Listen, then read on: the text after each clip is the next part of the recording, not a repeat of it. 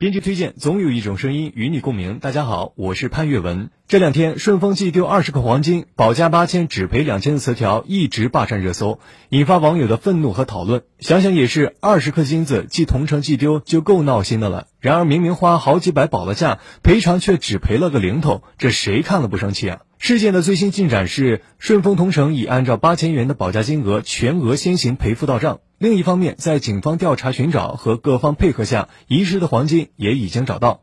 东西找到自然是好，不过这件事的发生让快递保价服务再次引发公众的关注。所谓快递保价，是指在寄递如电子产品、首饰等贵重物品时，寄件人可与快递公司申请额外加收费用的一项服务。在邮寄过程中，如有遗失或损坏，快递公司按保价金额负责赔偿。怎么赔呢？我查询了顺丰的条款，发现涉及保价快件赔偿的表述为破损缺少时，顺丰将按照保价金额和实际损失的比例赔偿。不过比例是多少，条款没说清，这也给快递公司提供了一个可以钻的空子。你看，你保价只花了寄递物品价值的百分之五，现在丢了，我却赔了你百分之二十五，我这不做的很到位了吗？